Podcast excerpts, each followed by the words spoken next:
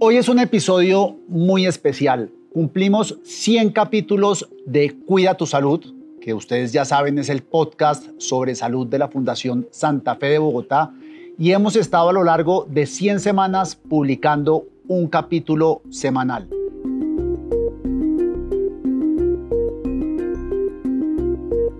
Y nos encontramos hoy con un invitado muy especial, un invitado que fue el primer personaje que estuvo sentado aquí en el capítulo número uno, que es el doctor Henry Gallardo, el director de la Fundación Santa Fe de Bogotá. Una gran admiración que tengo por su trabajo y por todo lo que ha aprendido de esta gran institución que usted lidera, doctor Gallardo. Bienvenido otra vez a Cuida tu Salud.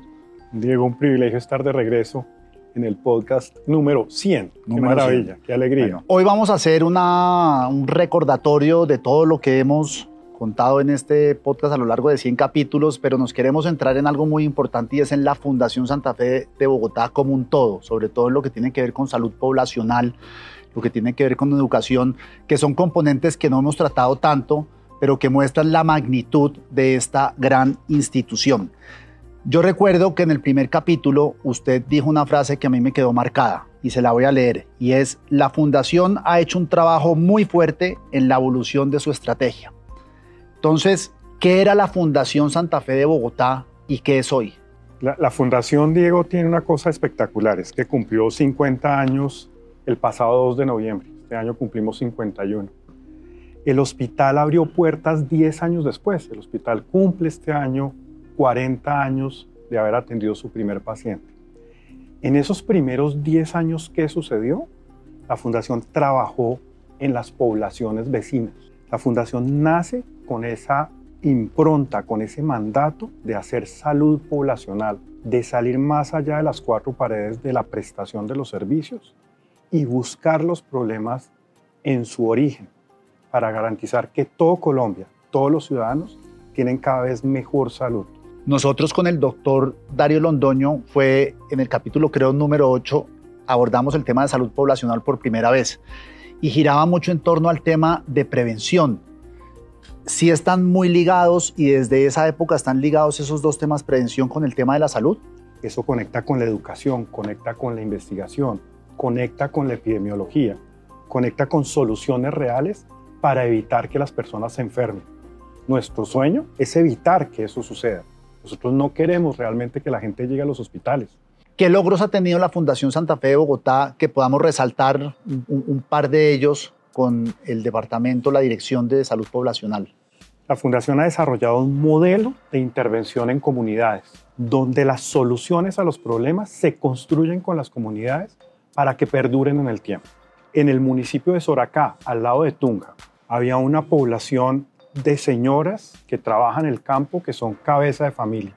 Gran parte de ese grupo humano tenía problemas de enfermedades crónicas obesidad, consecuencia de eso hipertensión, consecuencia de eso problemas de azúcar en la sangre, de diabetes. Nos fuimos a la comunidad a trabajar con ellos y encontramos una riqueza infinita en la producción de alimentos que realizan estas familias. Lo que hicimos fue trabajar con ellos para mejorar la producción de sus alimentos, poder transformarlos en alimentos que pudieran consumir ellos, que además pudieran vender con valor agregado en los mercados locales y que con la venta de esos alimentos con valor agregado y también crudos generaran un ingreso tal que les permitiera cambiar lo que ellos consumían antes, que eran cosas que compraban en las tiendas locales.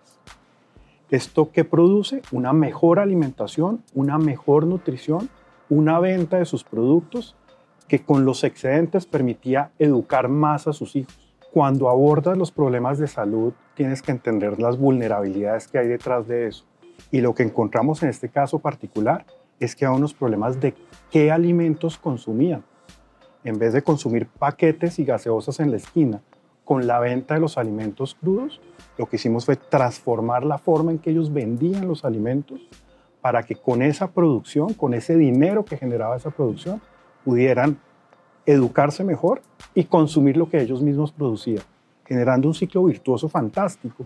Siempre he tenido una inquietud y no se la pregunté al doctor Londoño en su momento, pero cuando ustedes implementan este tipo de trabajo, de proyectos, pilotos, no sé cómo, cómo, cómo los denominan, eso después se lo pasan ustedes al Ministerio de Salud o al gobierno para que lo implemente como política pública en otros departamentos, en otras zonas del país, o eso se queda como un proyecto delimitado a la zona donde ustedes trabajaron? La pregunta es valiosísima, Diego. Lo que hacemos es que esos proyectos se hacen con aliados, con los gobiernos nacionales, con los gobiernos departamentales, también con los ministerios que se involucran en estas actividades. Pero también hay entidades privadas, pero también están los colegios locales, pero también hay diferentes organizaciones que se preocupan por estos temas. Tratamos de juntar a la mayor cantidad de aliados posibles en estos proyectos para que el aprendizaje se sostenga en el tiempo, pero para que sea documentado de tal manera que sea replicable en otras zonas. La fundación trabaja en equipo.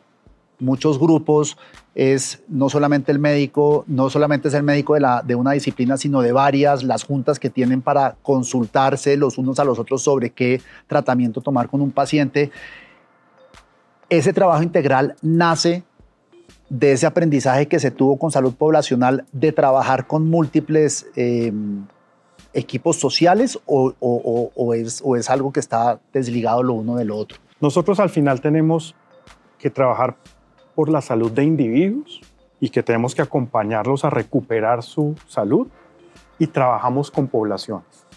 Cuando hablamos de salud individual, los hospitales en el mundo han estado organizados por los índices de los libros de medicina, por especialidades.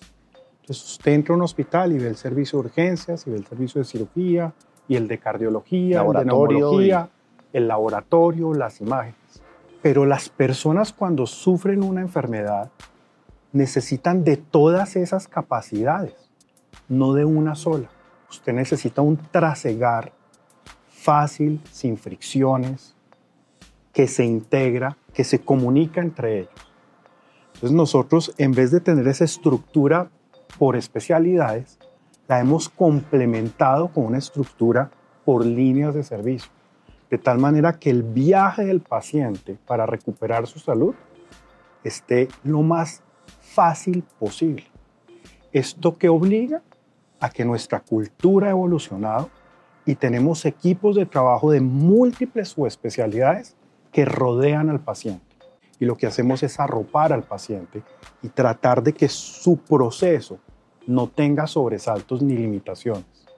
Esos equipos de trabajo rodeando al paciente, poniéndolo realmente en el centro, son fundamentales para que al paciente le vaya bien con su salud, la recupere, como lo llamamos nosotros, tenga un desenlace clínico positivo pero tengo una experiencia profundamente humana y tranquila. Cuando hablamos de la institución en sí, de lo que se hace en estas cuatro paredes, como dijimos al comienzo, que es, estrictamente médico versus ese impacto social que tienen, que es lo que se ve de puertas para afuera, ¿de dónde sacan tanto tiempo para hacer ambas cosas? Porque es realmente sorprendente cuando dice, pues, zapatero a tus zapatos, pero aquí se ve que llevan 50 años haciendo impacto social, 40 años en el servicio que cada vez es mejor y la integralidad, de la que usted está hablando, ¿hay una fórmula del secreto o un equipo se encarga de una cosa y otro equipo se encarga de otra cosa? Realmente el, equipo humano que tenemos es el secreto detrás de todo, Diego. Aquí hay eh, 4.000 y unos cientos adicionales de personas trabajando 7 por 24. Y ese grupo humano sabe que nosotros tenemos que prestar servicios para mejorar la salud de individuos y familias al mejor nivel de calidad mundial, por decirlo de esa manera, buscando lo mejor posible, con la mejor tecnología, con una infraestructura sanadora, con unos procesos fáciles, con, una muy buen, con un muy buen soporte informático y con innovación y transformación digital. Pero también nuestro equipo sabe que tiene que investigar y publicar en las mejores revistas posibles del mundo para compartir conocimiento con otros países, entre especialidades, entre profesionales de salud, de tal forma que entregamos conocimiento y recibimos conocimiento. Pero tercero, tenemos que educar, porque hay que formar las generaciones del futuro. La siguiente capa de profesionales que se va a encargar de nosotros, que se va a encargar de las personas que nos vamos a enfermar en un futuro próximo. Y esa es la tercera responsabilidad que sabemos que tenemos. Hechas esas tres tareas, nosotros somos capaces de irnos a las poblaciones con el conocimiento que tenemos para atacar la salud poblacional. Es una cadena virtuosa que termina con el conocimiento circular, logrando el impacto en individuos y logrando el impacto en comunidades. Si esas cuatro cosas las hacemos bien, vamos a ser un interlocutor válido para que el sistema de salud mejore, porque nuestra experiencia le va a servir al país a hacer cosas mejores. Las experiencias en las que acertamos y las experiencias en las cuales no acertamos también. Se aprende en ambos sentidos. Ese equipo de trabajo que sale a las zonas se compone solamente de médicos y científicos o es un equipo mucho más amplio que cuenta con distintas especialidades? Hay momentos en que se requiere la sociología, hay momentos que se requiere énfasis en psicología, hay momentos en que se requieren equipos sofisticados de salud mental. Obviamente la enfermería es pieza clave en estos rompecabezas. Vamos con equipos multidisciplinarios, pero incorporamos a las comunidades como parte de ese equipo para que el equipo tome potencia, fortaleza y dé resultados concretos. ¿Dónde está la estrategia o cuáles son los objetivos en los próximos años en el campo de salud poblacional? Porque me imagino que si bien vienen haciendo una cosa que evoluciona década por década, ya con la llegada de la tecnología, la inteligencia artificial, muchas otras cosas, ¿hacia dónde va la Dirección de Salud Poblacional de la Fundación? Hay un programa que llamamos la causa materno-infantil.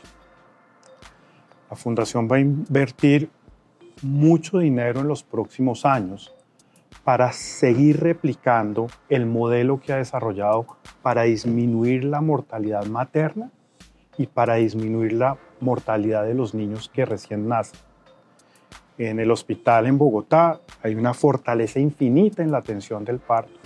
Hay una unidad de neonatos muy sofisticada y hemos hecho un trabajo poblacional muy interesante que nos ha demostrado que poner esas piezas del rompecabezas juntas va a impactar positivamente y, es imperdonable que el país tenga todavía mortalidad materna.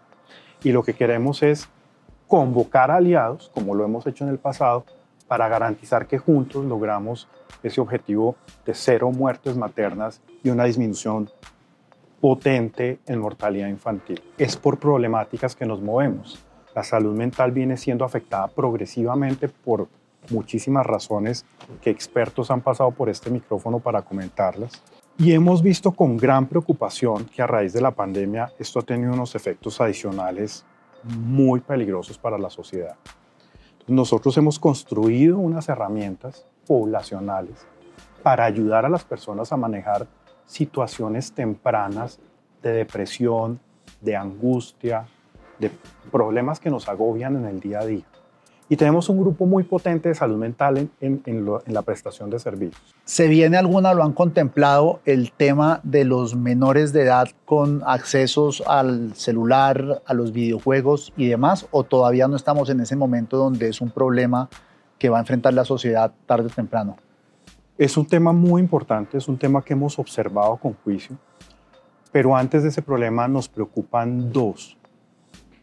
Uno es el consumo de cigarrillo en sus diferentes formas. Los vapeadores. Los vapeadores, pero también los cigarrillos tradicionales.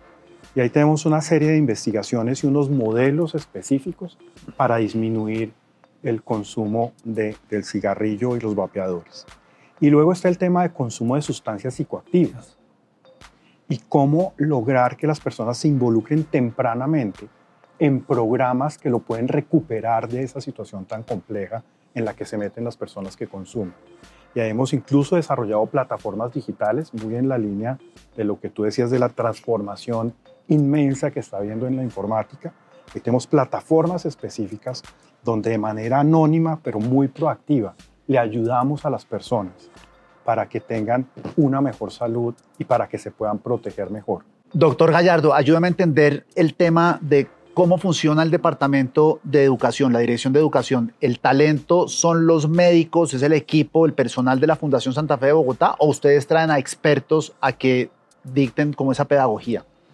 La, filosofía que hay detrás de la dirección de educación es una dirección nuevamente al más alto nivel organizacional. Que es del señor Roosevelt Fajardo, el doctor Roosevelt Fajardo. La lidera el doctor Fajardo con un equipo fantástico que tiene a su alrededor.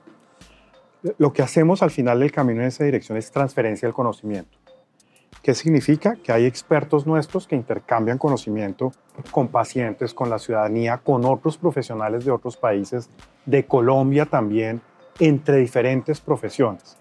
Entonces, lo que buscamos es convocar a la mejor gente de las mejores entidades del mundo y nacionales para que intercambien conocimientos entre ellos y para que eduquen nuevamente a las generaciones venideras. Eso significa que vamos a otras entidades en otros países ayudar a desarrollar programas que son de su interés y que son una brecha que tienen. En República Dominicana, en Santiago de los Caballeros, inauguraron hace un año una torre espectacular de hospitalización en, en, la entidad que presta servicios más grande allá y esa la ayudamos a diseñar nosotros. Pero en el hospital más importante de Santiago desarrollamos un programa de cuidado farmacéutico, de gestión farmacéutica, que homologa las mejores prácticas que tenemos en Bogotá. Pero en Ecuador hemos ayudado a desarrollar institutos de cáncer y programas de calidad en hospitales sofisticados. Hemos ido a Perú a trabajar en servicio, en cómo organizar modelos de atención centrados en la persona. Y eso es parte de lo que hace la salud sostenible, el intercambio de conocimientos, la transferencia de conocimiento, nosotros aprendiendo pero también ayudando con lo que hemos aprendido de otras entidades, para que las brechas en calidad y en la prestación de los servicios se cierren rápido. Uno de los secretos, y creo ni siquiera secretos, pero una de las cosas que muy pocos conocemos es que la Fundación Santa Fe de Bogotá es la institución, no sé si en Colombia o en América Latina, que tiene más centros de cuidado clínico C4 que usted me guía por aquí un poquito para que yo no me confunda, eso lo que quiere decir es que son unos centros que tienen una distinción internacional donde se atiende al paciente con el mayor nivel de excelencia que existe, no solamente a nivel regional, sino en el mundo. Y si mal no estoy, son como unos 20 C4 que tienen. Eso se ha logrado gracias a la educación, salud poblacional, la calidad del, del equipo y cómo, no solamente cómo llegaron a eso, sino cómo han logrado sostener esa certificación. Deliberadamente nosotros buscamos sistemas de certificación y acreditación que nos lleven a niveles superiores de entrega de servicios. En Colombia la acreditación, que es un sistema específico para valorar la calidad de una entidad, nosotros logramos el máximo nivel de certificación con ICONTEC. Es la acreditación con excelencia. Buscamos también estándares internacionales, como lo mencioné, y ahí aparecen entidades como Joint Commission y aparece Plaintree. En el caso de Joint Commission, logramos el nivel máximo como centro académico y además sobre eso, usted puede certificar centros de excelencia. Nosotros hemos certificado 18 centros de excelencia siendo la entidad con más centros certificados a nivel mundial. Y eso pues es un orgullo nacional, es un, es un logro de país, es un logro pues del equipo humano que trabaja en la fundación, pero esto es para que le sirva a todos.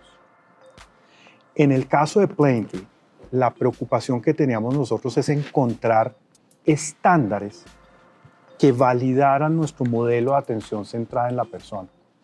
Y Plaintree es la entidad más potente y la que tiene la mejor certificación en ese ámbito. Esa entidad trabaja en más de 30 países en el mundo, tiene alrededor de 750 entidades certificadas y vinculadas a Plaintree, y hay un nivel de certificación máximo que tienen solamente dos entidades, que es una distinción por el liderazgo en la implementación de un modelo de atención centrada en la persona. Y una de esas dos entidades es la Fundación Santa Fe Bogotá. Y esto es, se certifica y es perenne o se certifica y cada cierto tiempo se hace una nueva solicitud para una recertificación? Es lo segundo, Diego. Usted se certifica y tiene que validar su certificación cada cierto tiempo. De hecho, a usted le piden informes intermedios entre las visitas para asegurar que usted sigue cumpliendo con el estándar máximo establecido. Cada vez que a usted lo visitan, Además tiene que haber mejorado. No basta con conservar los primeros resultados que usted obtuvo. Si usted no demuestra mejoramiento en la siguiente visita, puede perder la certificación y la calificación como centro de excelencia. Y eso es lo que entonces explica el énfasis tan fuerte en educación, el énfasis tan fuerte en el tema de salud poblacional y no dejemos de lado el énfasis en lo que tiene que ver con publicaciones científicas, que es lo que yo menos he averiguado aquí dentro de la investigación que hice para, para esta conversación que estamos teniendo, pero en investigaciones científicas, ¿qué es lo que han hecho en la Fundación Santa Fe de Bogotá? Hay, tema, hay temas de investigación espectaculares que tienen que ver con eh, los temas de ah, cuidado de pacientes trasplantados de hígado, por ejemplo. Los modelos de tratamiento en enfermedades crónicas, el seguimiento a cohortes largas de pacientes quirúrgicos en diferentes áreas, las diferentes subespecialidades del mundo de la ortopedia, innovaciones que se han hecho en el trasplante de cadera, de rodilla y de hombro. Y hay una variedad infinita de investigaciones. Siempre los nombres de las investigaciones científicas en el mundo de la salud tienen unos nombres enredadísimos, pero esos son capítulos generales que le podría mencionar en este momento. Doctor Gallardo, Debo confesarle que de los 100 capítulos que hemos tenido, este me hizo transpirar, perspirar, sudar, estaba nervioso antes de que usted llegara, se preparó muy, muy eh, concienzudamente las preguntas, etc. Espero que cumplamos otros 100, pero le tengo ya la última pregunta y es, ¿qué se siente cumplir 100? Diego, yo, yo tengo ese un sentimiento profundo de agradecimiento eh, Sandra Nieto y todo el grupo que está en la Dirección de Mercado y Comunicaciones ha promovido que la fundación de manera tranquila, sin demasiada preparación, de manera espontánea, le cuente al país lo que está sucediendo acá. Pues las 4.000 personas que trabajan en la Fundación Santa Fe Bogotá, que todos los días mientras usted y yo estamos trabajando acá y conversando un rato, están haciendo cosas nuevas, están mejorando, están cambiando realidades de individuos y familias. Cada habitación en este hospital es una historia de vida y nosotros estamos tratando de ayudar a que esas historias sean buenas historias, historias saludables, historias que construyan un mejor futuro, que le pongan más optimismo a la vida, que le pongan más tranquilidad y simpleza. Y al mismo tiempo quiero agradecer a toda la gente que ha soportado esta estrategia las estrategias implican cambio y las estrategias es ejecución. Y en el día a día, una estrategia como esta implica muchísimo nivel de exigencia, no solamente para nuestro equipo humano, sino para nuestros aliados y amigos. Y en ese sentido siempre habrá agradecimiento. Me voy a salir del guion un segundo y espero que Sandra Nieto no, no me regañe y los doctores con los que he hablado tampoco me regañen, pero yo sí quiero a todo el equipo de la fundación les traje un detalle que es este ponqué de chocolate que pues se lo queríamos ofrecer a todos ustedes porque la generosidad con el tiempo eh, ha sido absolutamente magnífica. Lo dejo aquí, pero bueno, para que usted lo, lo, tenga. Es un Muchas gracias. lindo ponqué. Recibido a nombre de los 4000, sin duda. Voy a dejar acá este regalo un instante, Diego, mientras yo en reciprocidad le entrego otro a usted. No, bueno. Yo sí decía... Y es este árbol que representa los 100 podcasts y los 100 árboles que vamos a sembrar en celebración por este logro lindísimo de dos años trabajando en comunicación con usted. Pues muchas gracias y, y, sería bueno que dentro de esos 100 árboles que vamos a sembrar escojamos a 10 personas que oyen este podcast, le regalamos también otro árbol y que ellos lo siembren junto a los otros 90 para completar esos 100 fantástico sería, Diego. Y ese árbol muestra además un aspecto fundamental de la fundación es que queremos sostenibilidad en salud para todos. Y eso implica también preocuparnos muchísimo por el planeta y seguramente cambiar los modelos de atención que hoy utilizamos en varios aspectos.